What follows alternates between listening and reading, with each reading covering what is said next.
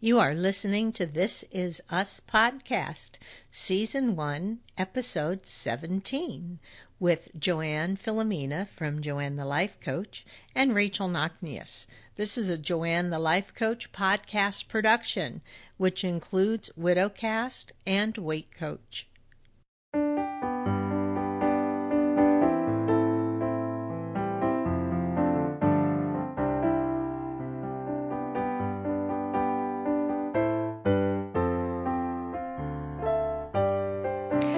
Welcome back, everybody. We are finally here to record this episode. This is Joanne, the life coach, and Rachel Nachmius. Hey, everybody. This is us. Hey, Rachel. Season 1, Episode 17 What Now? So, Rach, I'm so glad we could get back together for this. Here we are here we are. We're still alive in case anyone was worried that we were like together in a plane accident or something. I, oh my god, that's funny. it's true though. I know. Like uh, our listeners have been so patient and occasionally we get a note that says, "Are you doing this episode?" It's like, "Well, yeah. At some point we are both going to be back at our microphones and we'll be able to jump online together and do this." So, this episode, What Now? This is the episode following the episode of William's death. And I'm really glad we don't have to record that one again. I know, I know. Well, I had real mixed feelings about this episode. I did. Yeah. Although, you know, there were definitely a couple points in here where, um, yeah, I cried, even me. even me. Even but you. Cried. A lot of this felt like think there was a lot of misses in this episode too. I definitely didn't feel like not to get ahead of us, but I definitely felt didn't feel like either of the last couple episodes of the season um, really ended um, on the strongest note for the show, yeah. and um, I guess maybe hence the non eagerness to uh, do some chatting about it. Probably so. Probably so. This episode really felt like um, it was just trying to fill in a lot of stuff. Hmm. You know, like filler stuff, and yeah. maybe like trying to create a bridge going somewhere else. I don't know. Anyway, we'll take it kind of point by point on this as best we can. Um, because it opens with William writing a note, tucking in the girls, and he goes in and he takes a last look at the bedroom that he had been staying in, which was one of the girls' rooms. Mm-hmm. And as it sweeps around the room and comes back to the door again, suddenly it's Randall in present day at the door with a box in his arms, ready to pack up William's stuff. And Beth comes in and says, You know, you don't have to do this. It's only been a couple days which clearly this is their way of staging the episode so that we know this episode picks up just like two days after the end of the previous episode. Right. Yeah. And Randall reminisces a little bit, wonders out loud how he's going to honor his dad's legacy. Mm-hmm. Beth discovers the note that's under William's pillow. And the note is instructions to his granddaughters saying they are his two all time favorite smiles, and he wants them to plan his memorial and make it fun. Right. Yeah. And once again, as the show has done in the past, we seem to suddenly be working within a very short time frame because the memorial is supposed to be tomorrow. Mm-hmm. But now the girls are going to plan and change everything in less than 24 hours. There's a lot of TV magic that goes on in the show they do that a lot with these time frames. It's like, okay, right, you're going to just cancel everything that Beth has planned, and the girls are going to have all this stuff ready by tomorrow.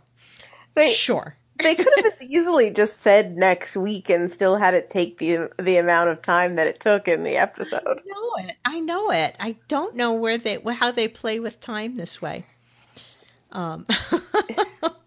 yeah, this is us takes takes place in an alternate dimension. I think so. I think the past so. and the present are happening at the same time, and, and parties take one day to plan. when they do these things, it like pulls me right out of the magic of the scene. You know, because my brain, maybe it's just who I am. Like I uh-huh. like I like Excel spreadsheets. Yeah. You know. I, I think there, there's the um, we were having a little chat before the episode about um, Joanne kind of having a certain kind of personality type, and I think that's definitely part of your very high alert, detail oriented personality. It, it, it, liking liking Excel spreadsheets, um, but yeah, when they do something like that, as soon as they say, "Well, the while the memorial's tomorrow, and we're gonna, you know, I'll cancel the flowers," and and my brain is going, no, wait, this doesn't happen in less than 24 hours. You know, it just pulls me out of it because yeah. I, you know, I, I fall into the logical, the logic of data on the Starship Enterprise. Right. anyway, then we cut over to Kevin. And he's leaving a voicemail for the critic who won't come back for the second opening night. Right. right. This was um oh, what's his name? Uh, just escaped me. I think I have it written down in here further on. I can't remember. Novak, who, who is a famous right. critic, and right. he's saying, "I've already come to opening night, and mm-hmm. you choked." Right, not coming back again. Right. Um, he is with Sophie, his ex-wife. They seem to be super reconnecting. Hmm he wants her to sit with his family at the play for opening night, and she says she's going to sneak in after the lights go down and sit in the back row. Right. Right. So they're dating, but it seems Kevin's wanting to push it a little faster than Sophie's ready for. Yeah, I mean, understandably. Yeah. But I don't know because she was like friends with his family. So why does she feel so ostracized? Oh well, that makes it even that makes it even weirder. They had this they they were together their whole lives. She's known them her whole his family her whole life, yeah. and then they had what was probably like you know kind of an abrupt and maybe a little ugly divorce um, when he cheated on her, and now she's just gonna like pop back in, like, "Hey guys, he cheated on her." And do you think that really would destroy her friendship with Kate? Like they've been friends their whole life. I mean, yes, because she's so close to Kevin, and well, true. Um, but- like was acting as his manager and was always with him. Like it just creates all this. Uh, I'm sure it created all this awkwardness and like totally pushed her away from the rest of the family too for the rest of that time. Um, and now she's just gonna like kind of waltz back in. Like I totally get it. I think it would be super awkward if they weren't like a hundred percent sure they were like in this to win it now together. Like yeah, I yeah. I wouldn't want to show up in front of the family again because they just bring up so many um, you know, kind of feelings from the past and uh, questions that are awkward to answer and yeah. Yeah. Well, yeah, but I mean it's going to have to go there eventually. Eventually, but th- I think she maybe still wants to um just kind of take it slow and see yeah. where this is really going. Yeah, yeah, probably so. Kevin, not being that kind of personality, just bursts right into the office of the critic. Right. and begs him to come to opening night. Kevin, being a Labrador retriever in the form of a human man. right, right. Uh, the critic is super insulting about Kevin's ability to actually act. Right. Right um, that he still he like begs this guy to attend. Mm-hmm. Then we go to Toby and Kate. With Kate, clearly she's on edge about the funeral. Right. Maybe not owning up to the fact that it's brought up all the feels about her dad's death. Yes. Yeah, and we just get a little brief glimpse of that between the two of them. That, you know, this is Kate is not doing really great. hmm It's tough too when you're kind of in that situation where, I mean, she gets into it a little more, but where she kind of knows she, like, like that this situation isn't about her, but yeah. like she kind of can't help it anyway. Right. Yeah. Well, you know, it's also the fact that she's kept that so stuff down. It's so tamped down that she hasn't even been able to tell Toby about her dad's death. Right. And when you tamp something down that way, it's going to keep pushing back at you. Right. Right? Yeah. Emotions, when you do that, it's like trying to hold a big beach ball underwater in the swimming pool with one hand. And the further you push it down in the water, the harder it tries to pop back up out of the water. For sure. Yeah. So then we get a flashback. Jack is at work celebrating somebody's retirement. Miguel tells him it's time to go home and say a proper goodbye to his wife instead of following everybody to the local bar, right? Yeah. Um, because she's going to be off doing the road gig with the band. So Jack Jack kind of agrees. Yeah, okay, yeah, I, I need to go home and say goodbye. Um, when he Right. walks in, Rebecca's on the phone looking for him and pissed because he's late. So her attitude is a little pissy when he walks in, Yeah. right? They spat for a little bit, back and forth, and a horn honks. So she hits the road, right? She goes and hugs the kids. Did you notice Kevin is watching TV with Sophie? Mm-hmm. Yep. He's like got his arm around her. Yeah. Um, she hugs Kate goodbye. She hugs Randall goodbye. Uh, but from Jack, she gets a quick peck on the cheek. Right. Just, just a quick bye and out the door. Clearly, their relationship is not going great. Yeah. It's tough to see them so strained at this stage. Yeah, it really is. Kate just gives her dad a look, right? And he caves immediately and goes back out the door to go grab Rebecca and kiss her goodbye. But he just misses her. The car Right. pulls off. Then we get a scene where Kate, teenage Kate, is in the car with Jack and asking him if he and her mom are okay. And she gets on him a little bit about not going to see Rebecca on her opening night. Right. Like, like he says it's two hours away. And she says, Yeah, Dad, it's only two hours away. Right. Like he could go if he really wanted to. Right, right. And, you know, Jack, being best dad in the world again, of course, is telling her why it's the last thing she should be worried about. Right. But, you know, it's clear that he's moved by Kate's concerns. Right. Then we see him eating Chinese food alone in front of the TV. He jumps up, grabs his keys, but instead of heading to Rebecca's premiere, he goes to the after work party at the local bar. Right. And that redhead from the office is hitting on him. There she is again. This is trouble. I hate women like that. Yeah. I mean, who who doesn't hate women like that? that I mean, I guess I think we could also say men like that. Like it's just not super cool to me hitting Right. on people who are married. in a relationship like that. Yeah. He's telling her at the bar that his wife is on tour with a band, and she says, "Oh, she knew something was up with him," and puts a hand on his leg. And Jack says, "Enough. I'm a married man. Right. You're embarrassing me, and you're embarrassing yourself," which really like puts her down. Uh huh. That's that's one way to get rid of a woman like that. Yeah, yeah, that's the line that works, right? You're embarrassing me, and you're embarrassing yourself. Yeah. That's a real get out of here. I would probably never speak to him again. Yeah. Um, then we get a scene with Randall again. He's looking at poems for my son that his dad left him. And he Mhm. gets a call from Jesse, who's not doing terribly well.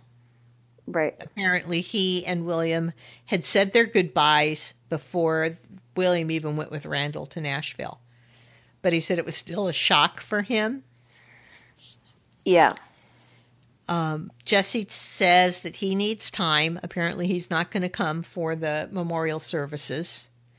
But he does relay a story about William and a young kid that came to their group. Uh, apparently, had a Vicodin addiction that nobody could. The kid was just really not buying it from anybody. But William pretended to be interested in football just so that he could connect with this kid who needed some support. Mm-hmm. So, and that's apparently the whole point of this phone call between Randall and Jesse. Right. Is you get that shared story, you know, just both of them touching base with each other. This is the only thing they really have in common between Randall and Jesse is William. For sure. That's been established in the past. Yeah. Um, when someone has died and you have somebody else that can share like a really insightful story about the person with you, something that you would have never guessed about their character, this is like mm-hmm. so important. And it happens. Most people won't talk about the dead person. I know this. I know this is a widow. Most people did not want to talk to me about Jim. They would do anything to avoid bringing it up. Right. Like that was protecting me. And the most treasured friend was the one who sat down to share old stories with me about Jim. Right.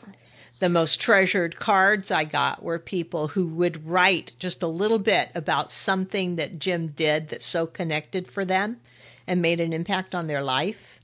To me, those stories were like, wow, you know, and I didn't even know this about him. So Yeah. there was a little of that element in that phone call between Jesse and Randall. Yeah. Uh-huh. Yeah. Um, so it is isn't interesting thinking about this scene kind of brought up a lot of um, thoughts for me about Jesse's role as a character in the series in general and Yeah. just thinking about how um how I I still just kind of like I don't dislike him. I'm not against the whole thing, but I do kind of feel like it was a distraction. Like I, I feel like they they didn't go all in on having that him as a character in this, and they didn't really like, and they didn't not include him either.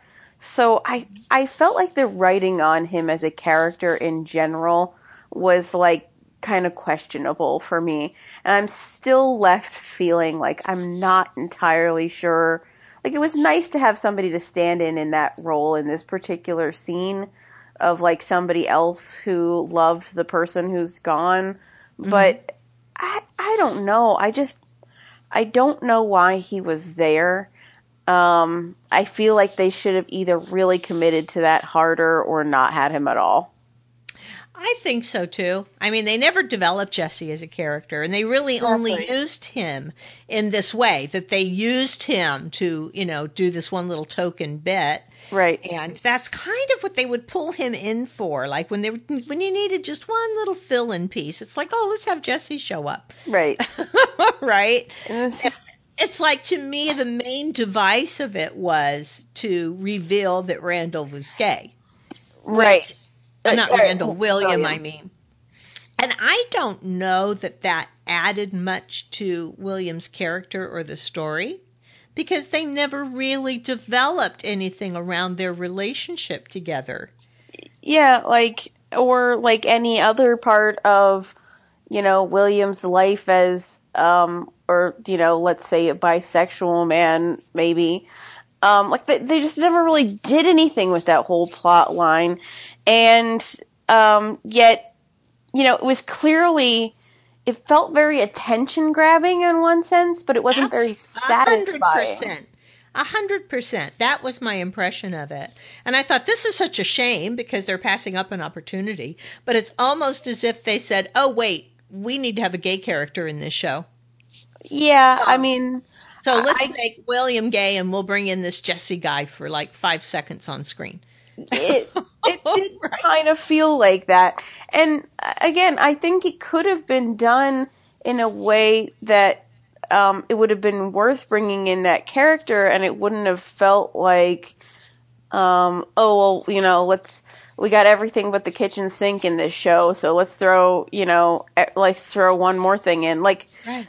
It would have it would have felt just more intentional if they had really developed that character or that relationship or even just given a really strong reason in the plot why he had to be there. But there was right. just there, I, my well, my never developed it, and they actually made it like the butt of jokes through the rest right. of the episodes. You know, with the little girl saying, "Don't you get it, Daddy? He's gay," or whatever right. they would say. You know, they would be so precocious, and you know, they got to like keep pulling it like a rabbit out of a hat whenever they needed something. I didn't yeah. like that. I mean, yes, make make a gay character, but For make sure. it have meaning and make it be developed. Right. You know, don't yeah. just use it as a little card you're going to play throughout the show. I yeah. didn't like that.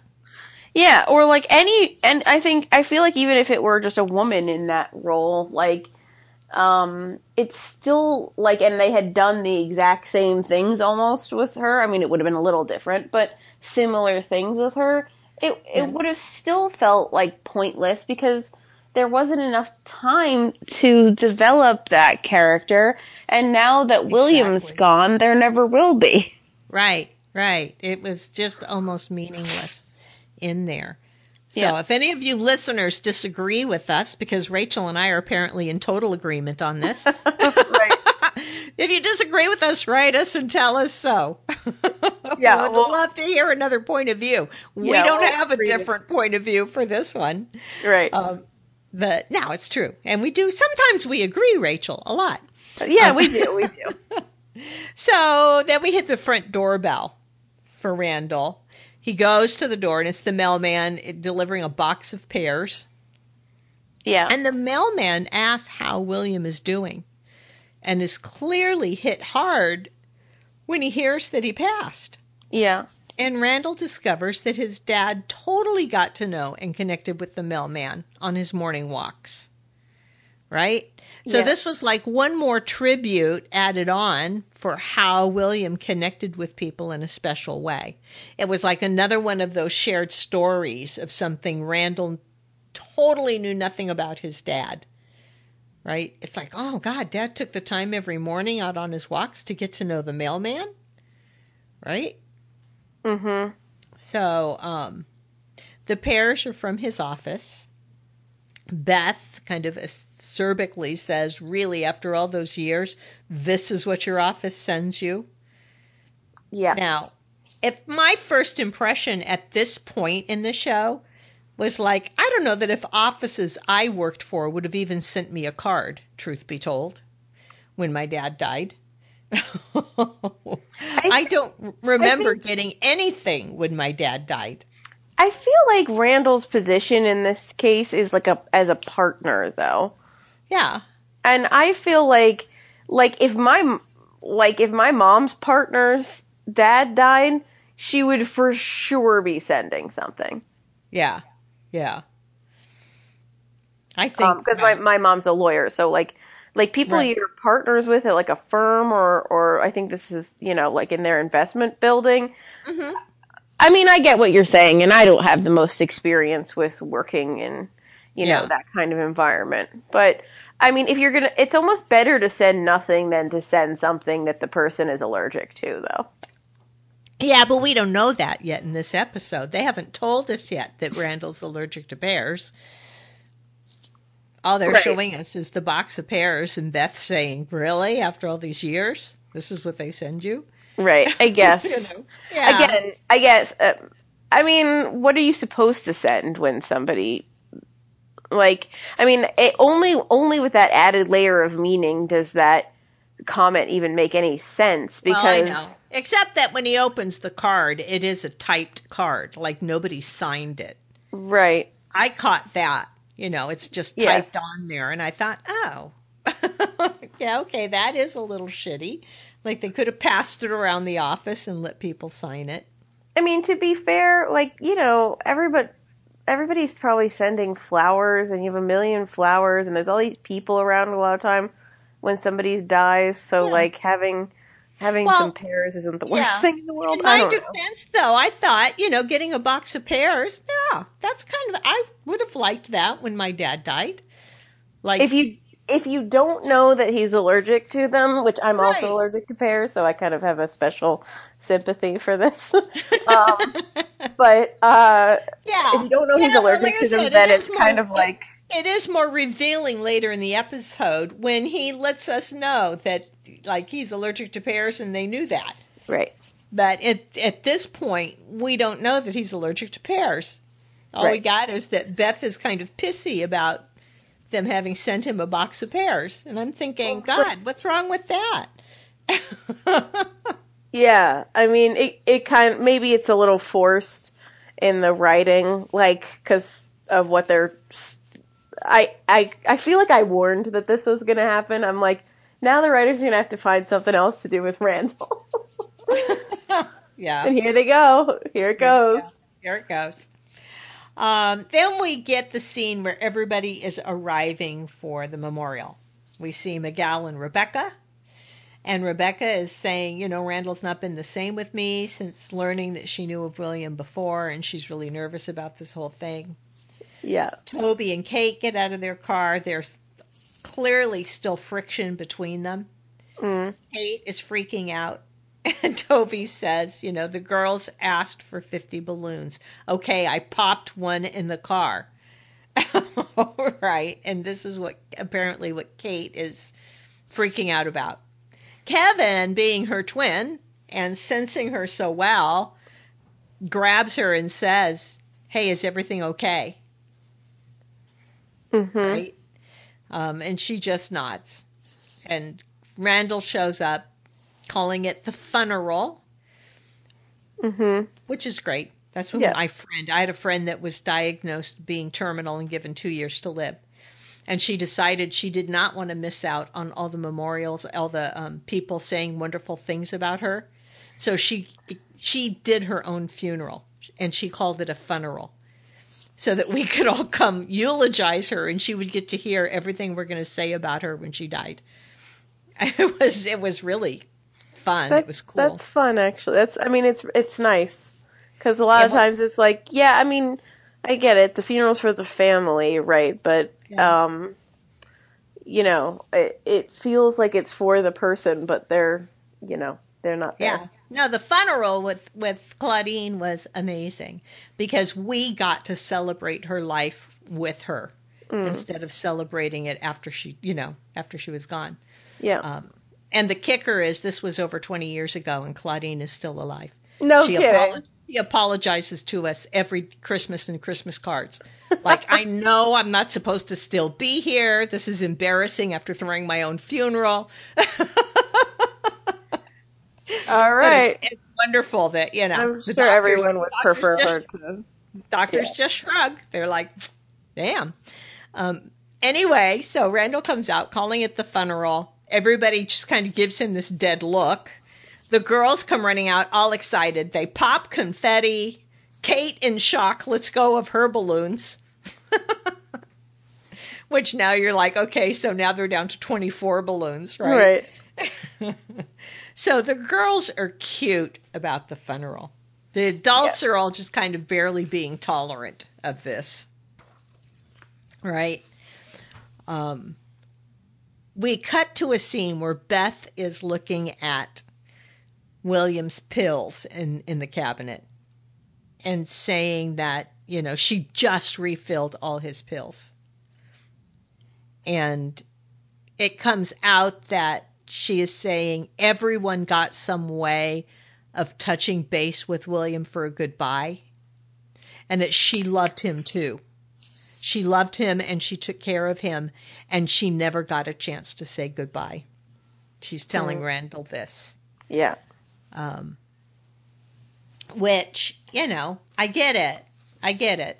She feels like she didn't get her moment. Everybody else did. Yeah, and she was kind of the one who was home spending a lot of time with him. Yeah. Yeah, she got real attached to William. Mhm. Um, they are toasting with blue Hawaiians, saying the girls misunderstood it. And somebody said, "Oh, did they did he mean the movie?" And Beth said, "No, it was his favorite strain of weed." Oh. So they're reminding us again of his addiction, but maybe also reminding us again of the connection that Beth had with him. That she knew this about him, right? right. His favorite strain of weed. Randall gets up to speak with a pink microphone from the girls' karaoke. Did you notice that? It was like this little Barbie microphone or something he was Yeah. talking to. Yeah. Um, but instead of speaking, he turns the mic over to Beth for her to speak instead of him.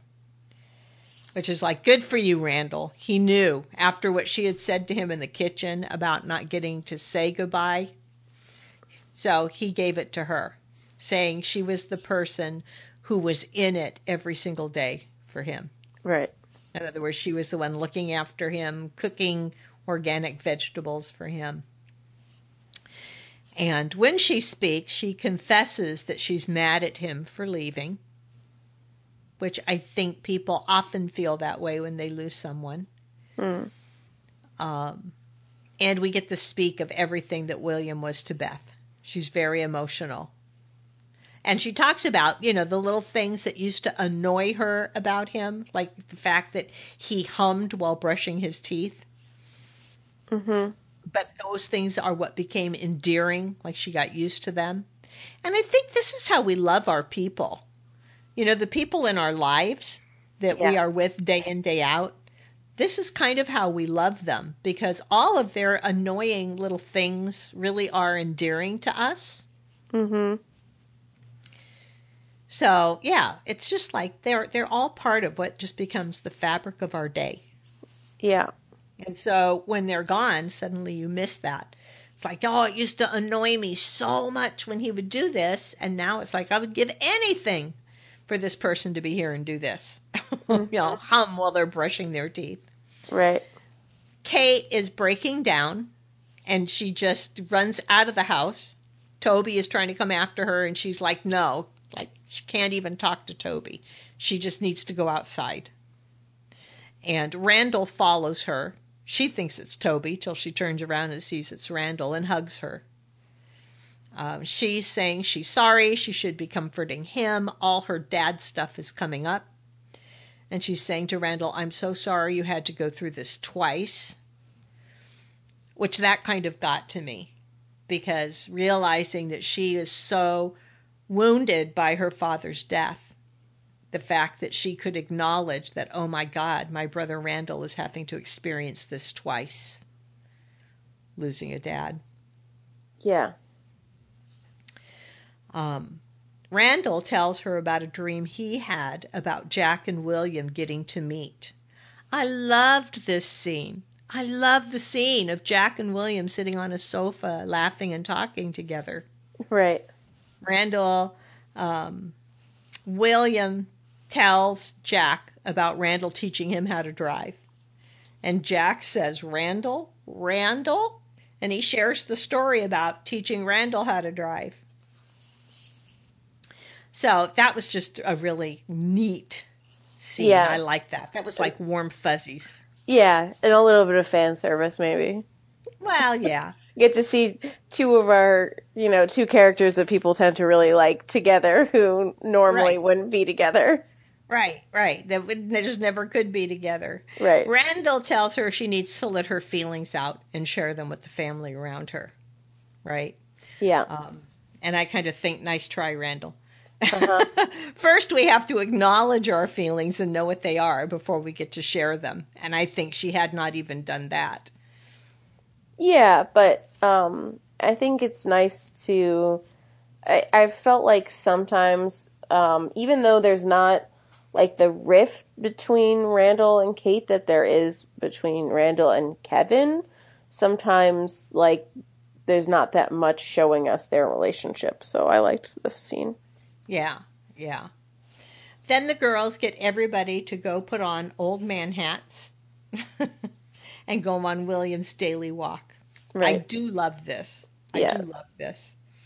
Um, so, and it's also a great device because then we hear pieces of conversation between characters as they're doing William's walk. Right. Right. Kate is telling Toby that she wants to share with him what's going on with her about her dad. Mhm. Right. Yeah. Kevin has to leave because he's headed to the theater to get ready for his show.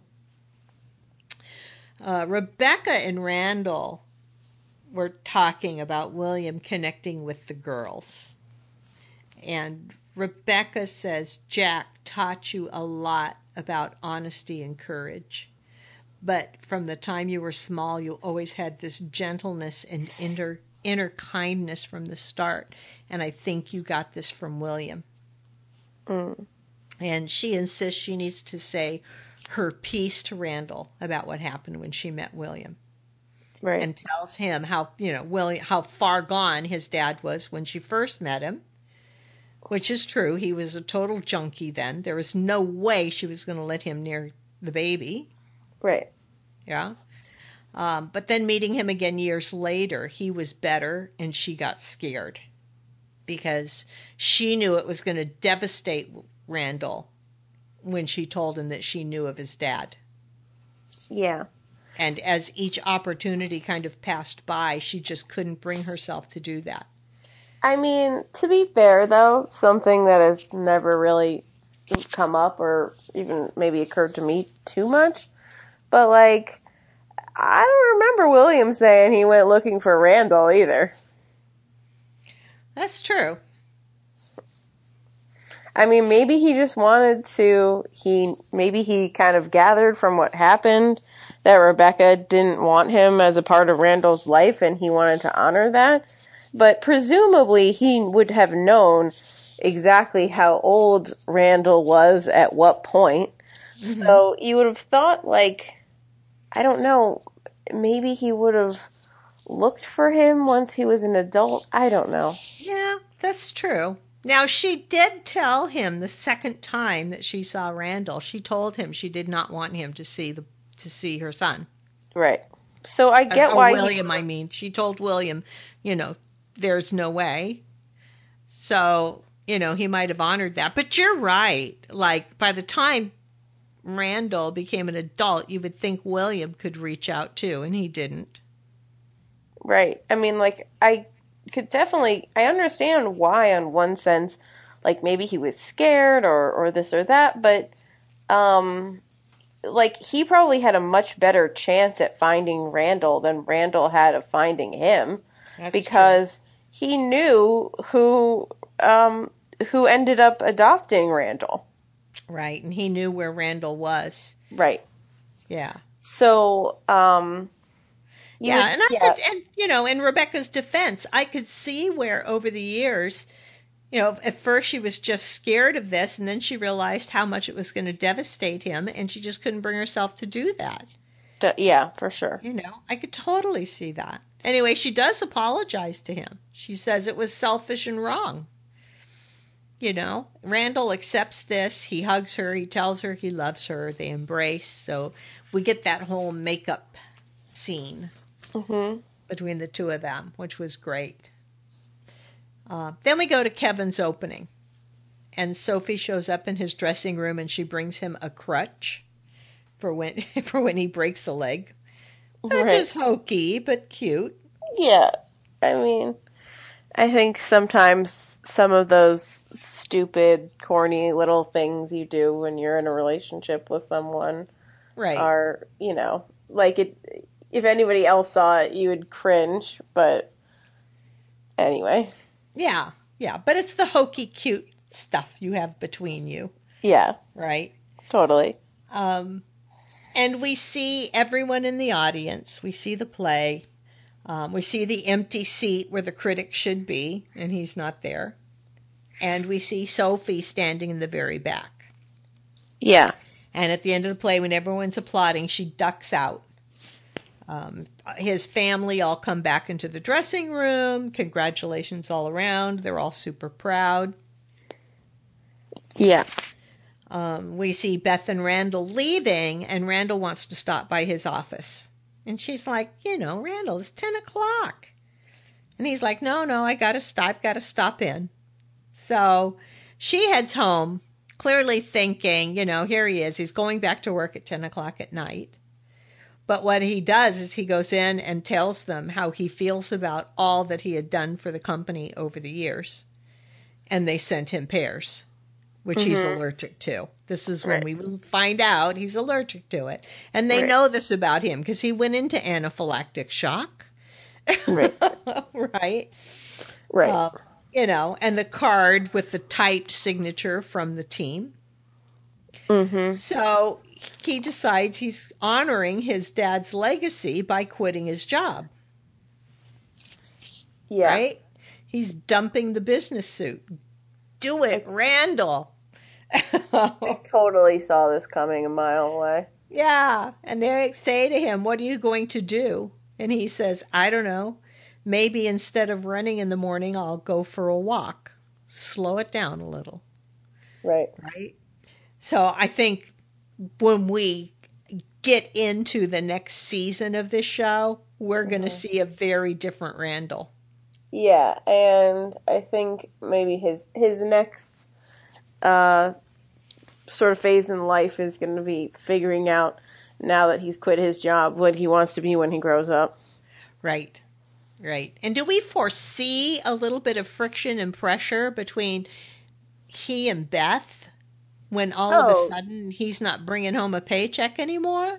I mean, it, it, seems like that would be the case. I mean, maybe they'll just magically sweep that under the rug by like having Beth go back to work instead immediately. Yeah. Um, but uh, yeah, it does kind of feel like you know, he might have at least told her first, although she doesn't seem like the type who would. I mean, she seemed like she had had it with his workplace also. So. Right, right. Oh, I'm sure she would have been supportive if he had yeah. talked to her about it first, but not right. talking to her about it first. And then going home and saying, by the way, I quit my job. That's not going to feel so accepting yeah, know? like I said, maybe he'll get she'll go right back to work and they'll somehow, you know, make a plot point that explains why that doesn't end up being a point of contention between yeah. them. Uh, yeah. Like he just gets a dead dad pass and she takes care of it, or who knows what.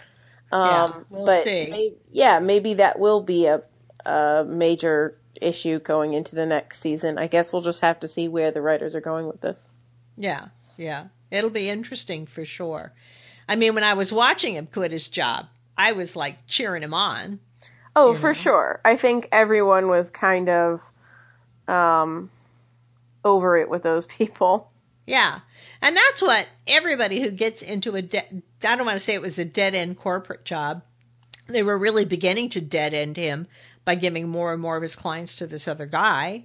Right. And I think all of us have been in a place at some point in time where we have felt like I got to just walk out of this, right? I can't mm-hmm. just keep doing this for the paycheck. Yeah. We see Kevin out front of the play with his crutch. Sophie is there. She's still outside waiting for him, apparently. Tells him he broke the hell out of that leg. Yeah. Right? Um, he talks about Novak being a no show and that he originally thought that the play was all that mattered.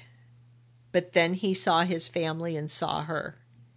And he knew he had actually come back to New York to win back his girl.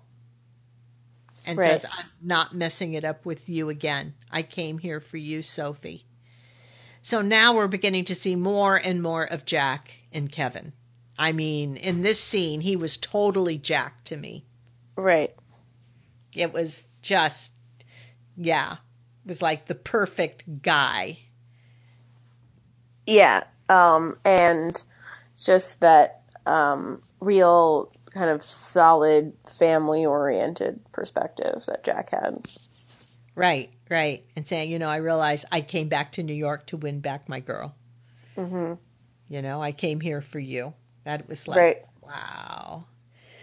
Um, we see Beth come home to the empty house. Decorations are still up. And she goes through the mail on the table. And she finds the postcard from William. She gets her goodbye, right? this made even me cry, Rachel. Yeah. oh, I cried. I when I watched this through originally, I cried at the mailman scene. Also. did you? Yeah, yeah I, I, totally did. Um, this made oh. me cry even on the second watch through. Yeah. I mean, you know, I had to do a rewatch on this before I could talk about it. It had been so long ago since I watched it. And yeah, the scene made me cry again. Beth with that postcard just got me somehow. Yeah. Um, and then when I stopped crying, Ron Howard called Kevin. Which Kevin's not believing initially. It's like, yeah, sure, right, this is Ron Howard, you know. Um, apparently, Ron Howard's niece wanted to see the Manny, mm-hmm. right? So they take her to the play. And Ron says, Wow, you were phenomenal. You'd be perfect for the movie I'm shooting next month. Can right. I send can I send you the script? Which this is like the phone call everybody who has ever done any kind of acting wants to get from Ron Howard. Right. You know. I want Ron Howard to call me and tell me how great I am on my podcast and maybe I could come read for him. yeah. Um So, uh yeah, that like is going to change everything for Kevin. I feel I feel like like there's a distinct like percentage of Ron Howard's career at this point that's like playing Ron Howard in that role on like every show and movie it. ever. I, it. I love it. I do. Somebody had posted and said, if Kevin is going to go back to LA, I can handle that if we get another cameo from Ron Howard. It's hilarious. so, um, then we kind of get a flashback again and Jack is arranging for the kids to stay with mom. Mhm. Right? Um And that's just like that little peek in. Then we go back to Kate. And Kate saying, Wasn't this great? He crushed it. And Toby wants to talk about her dad.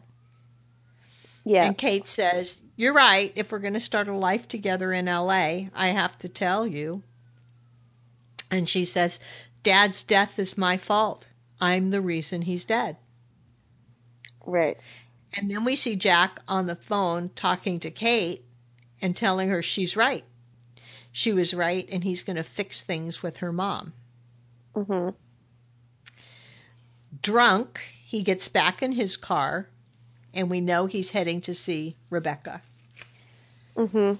And we all think for sure this is where Jack is going to die. Right. Except that he doesn't. Mm-hmm. And I've totally lost the last page of notes. is that it? I guess that's it. We see him that's drive it on off. This episode. Mm-hmm. Yeah. Yeah. So, um, yeah, that's where we leave it. Like Jack is driving drunk. Right. It's a little little bit of a cliffhanger on the uh, plot line from the past for this episode. It sure does. And is this the first time they've left it in the past? I think it, it might be. Uh, it, you could we not you, come back to the present at the end of this.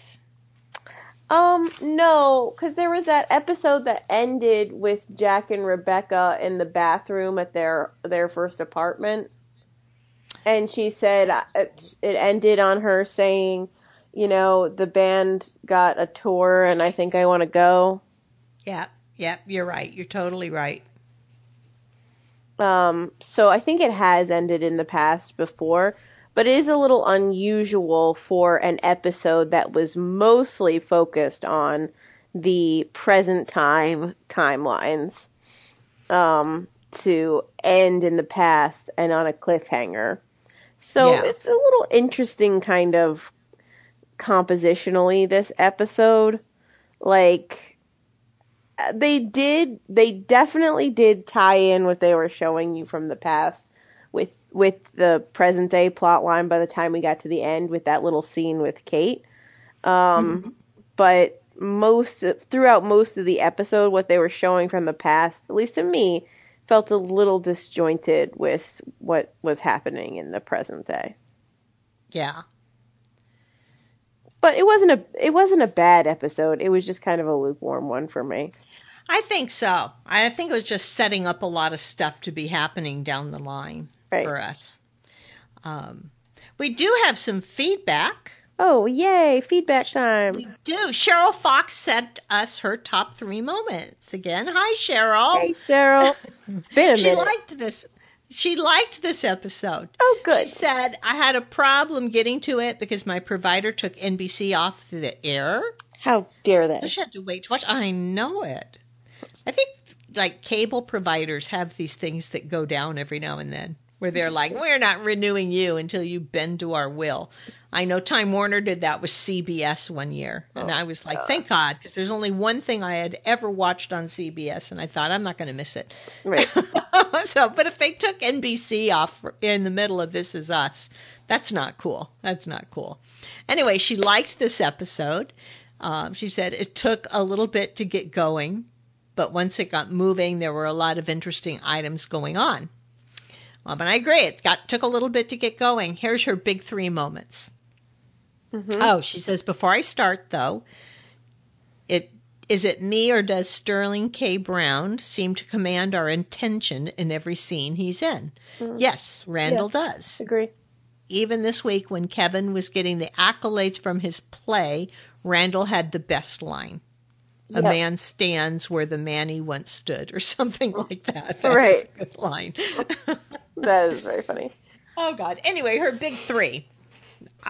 And we get them in reverse order from three up to her number one moment. So three is the funeral. And she had often wondered why the word fun was in the word funeral. And to be honest, I had never noticed it was until Claudine gave herself her funeral No. and called it a funeral. Um, Cheryl says they're not fun at all. Having Tessa and Annie plan their grandfather's funeral was such a fun way to incorporate them. The show did a great job in that. I love that they had breakfast, had his favorite drink, and donned their fedoras and took a walk. I loved that we saw how important the walk was to William before this by bringing in the mailman to talk to Randall about him, to learn how caring William was and how he touched a lot of people in such a nice way to honor his character. Okay? Mm. So apparently Cheryl was not bothered by the less than 24 hour time span for the girls to do this. Or if she was, it just didn't ruin it for her, kind of Yeah, like she- me. She's Like- maybe not into Excel spreadsheets, so. They just don't. They, maybe they don't do it for Cheryl. Maybe she'll write us a note next time and tell us She'll what tell her us. feelings Oh, she'll on tell us. spreadsheets. She'll tell us. Her number two, when Randall and Kate were having the touching moment in front of the house where Kate broke down and Randall is trying to comfort her. And he tells her a story of when all the kids were learning to drive. Um, oh, that was actually, yeah, when he was telling his dream of those two talking. So, in this episode tonight, the kids needed a ride to a party. I take that to mean that they can't drive yet. So if he teaches them to drive, then when he drives away to Cleveland, he doesn't die this night like the producers want us to believe. Oh, that was a good, interesting two and two to put together Mm. because he taught the kids how to drive and they were too young to know how to drive yet when he got in the car drunk to drunk drive to where Kate is. So the mystery is still surrounding this, even though Kate believes she is the cause of Jack's death. She needs to forgive herself on so many levels. Yes. Well, that's No. that I agree with. Good catch, Cheryl. I didn't catch that. That if he taught the kids to drive, then. Although, I don't know, they may have been 16 in those scenes. Do you oh, think? Oh yeah, no, yeah. I don't necessarily. I don't know if that connection is there. I agree. I was agreeing that Kate needs to forgive herself about a lot of things. Right, right. Oh, but she was saying in this episode the kids needed a ride to a party. I don't remember Maybe they just don't have a car though. They might have a permit or a license, but not. yeah, who knows? Anyway, It is kind of- one. Yeah, it is kind of weird timing because we know that he dies when they're still. He, this is the year that he dies, I believe. Um, Ah, they're think showing, so. And so the kids are sixteen. So I mean, dif- different states have different things. I think in PA it used to be pretty at this time point, it used to be pretty young, the legal driving age or the age that you could get your permit or whatever. So Yeah. maybe they, they that might be a state where they could have got it when they were 15.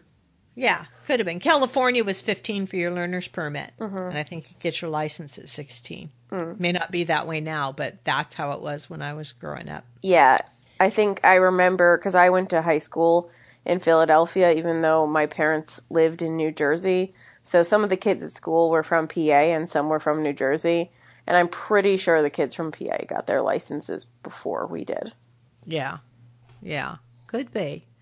Okay, Cheryl's number one. The surprise at the end of the show Ron Howard makes a guest appearance. Love him. this has caused a huge dilemma for Kevin. Will he or won't he leave for LA to be in this movie? My prediction Kevin just told Sophie that he doesn't want to mess this up with her. He won't go or he will take her with him. That's Cheryl's last word on the episode. Hmm. She says, keeping it in the family. Cheryl, P.S. Have we all felt left out like Beth and then come to find out how special we were to someone? Total crying point there. Yeah. yeah, yeah. So, some good catches. Thank you, Cheryl. That's some Thank interesting you. stuff. We That's appreciate your right. feedback. That's why our listeners need to give us feedback because they catch stuff that we don't see. Mm. Yeah, did you more. see the thing I sent you about the the doors in the previous episode? Because we had that had that whole thing about the episode in the previous episode where William died about the doors in his old house. Um, I don't remember. Anyway, it was just um Oh, I think so. Is this from your um? Well, I can't say. Was this Yeah. the feedback note that you forwarded to me yeah yeah yeah about Memphis? yeah Okay, we'll we'll cover that when we're done with this one. Yeah. We'll jump back to that because first Deb Battle wrote and said, um, just realized something about Ron Cephas Jones. Who is that? She says, I can't believe I didn't put this together. Ron Cephas Jones' daughter Jasmine was in the Broadway musical Hamilton as Peggy Schuyler, Maria Reynolds. I don't get the connection, Deborah. You totally lost me on that one. And yeah then she, I I don't know either. Yeah, then she sent us for episode 17, loved the idea of the kids running William's wake. Also wanted to see more of the people William talked to in Randall's neighborhood. Yeah, we could have had another story or two tucked in there. Yeah. Um I mean, I do I actually kind of think in some ways they kind of they kind of rushed to the end of the Williams story arc. Um Yeah. like cuz you know, time in a TV show can be whatever you want it to be. Um and so it it kind of does feel like I don't know. It kind of felt like to me that um, there were um, like things that happened that we didn't see. I don't know. Could be. But they could rush it. I mean, this is the show that tends to do party planning in less than 24 hours. Right. For birthdays, for funerals, for we also do move forward and back in time liberally, so we may get Right. some of that in the future. Like we might Yeah, be yeah. seeing more of William next season. It'll just be in, um, you know, a flashback to when he was alive. That's true. We could get some flashbacks. Maybe they'll fill us more on uh, Jesse. Who knows? Yeah. Um, anyway, you're right. We did get feedback on Memphis from Barbara, hmm and she hated the episode title Memphis. She, She hated did. the title. She, She found the filming dark, like the topic of death, and entire episode on William boring and contrived. In fact, I may not like William at all for being a nudge and frustrating Randall. Why can't dying parents just behave? Maybe the underlying adoption issue annoyed me. Um, this is really fun. She says the incongruence of adoptions at an extreme is certainly depicted in this episode, particularly when you transcend race. A glimpse into the world of adoption, and despite a wonderful childhood, the adoptee will never become what they were destined had they stayed with their birth family. This illustrates my point. I'm not sure if they were using the term cuz to refer to an actual related cousin or more like referring to a homie or friend. You need to refer to the Urban Dictionary. I have quite a few black patients that use the word cuz to be not quite so literal as Joanne is referring to it. Oh, but I do think they were family. I I thought that too. Her whole thing was that like it seemed like they were kind of like trying to make Randall look like he didn't get it, like he didn't get the culture of that place. But I didn't think that they were going for that at all. I mean, like I get what, like I get the rationale behind layering that meaning onto that scene, but it just wasn't what I interpreted from it. Yeah, that wasn't what I interpreted either. But she really questions are they really relatives or is he misinterpreting the term cuz? William was in a real black world and Randall will never quite understand that world. Just like us and millions of white viewers, that door was shut forever when he was brought up in a white household. I don't know about that. I mean, he kept reaching out to black friends. I think he definitely had had that connection. Um, the lady at the pool, I can't remember her name, but it was implied that she and Rebecca had become very close friends. Right. And that, you know, he went on play dates over to her house often. Um, right. So, I mean, like, I think, like, I, I, I do think it's never, like, it, it never really, doesn't matter who, what kind of adoption, adoption situation you were in. It's mm-hmm. definitely true that you'll never have, you know, the like for better or for worse, you'll never have the life or the kind of upbringing that you would have had if your birth pres- parents raised you. That's true. Yeah, that is true, and that's a very valid point that Barbara brings up. Um, so so that I definitely agree with. I mean, maybe that was the thing with the doors that it was just kind of supposed to represent um, either like a missed opportunity or somewhere where um, you went before but you could never go back again, something like that. Could be, could be. Because, yeah, she goes on about the doors after saying that door was shut forever when he was brought up in a white household. Right. And she says, Is the sealed up brick door symbolism of the choices made? When one door closes, another one opens. Randall didn't get the black culture from birth, but he certainly got a privileged education and now a lucrative position the holy gates never to be opened except for special entrances. From Wikipedia, the Porta Santa is a holy door traditionally refers to an entrance portal located within the papal major basilicas in Rome. The doors are normally sealed by mortar and cement from the inside so they cannot be opened. Randall, you'll never be the black man that William was, that fate was sealed at your adoption. And she says, Oh God, I could go down a rabbit hole of sealed adoption records. it's a lot of symbolism here. Is it a foreshadowing a foreshadowing of what's to come with William's death as he moves towards the pearly gates? Barbara, that's some amazing insight. It was definitely a very um, in-depth analysis. And yeah. to be fair, at the time, I remember in our discussion of this scene, you and I kind of couldn't totally med- make heads or tails of um, what that door was supposed to mean. It right, felt, that sealed up door. Yeah, it felt like it definitely was supposed to be something, um, but you or I didn't get it. Maybe Barbara has has got it. I guess probably only the writers know the answer.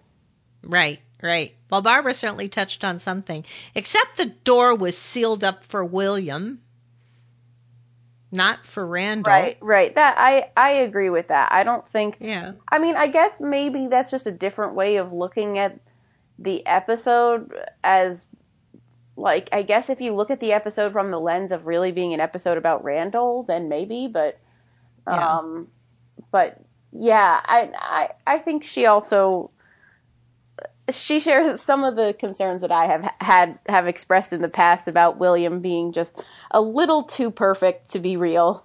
Um, well, we have a lot of that going on in this show. Yeah, I mean, it's definitely it's part of the it's part of the fantasy of yeah. This Is Us is that there there are these people who are, you know, um, wiser than it makes sense maybe for any one human to be.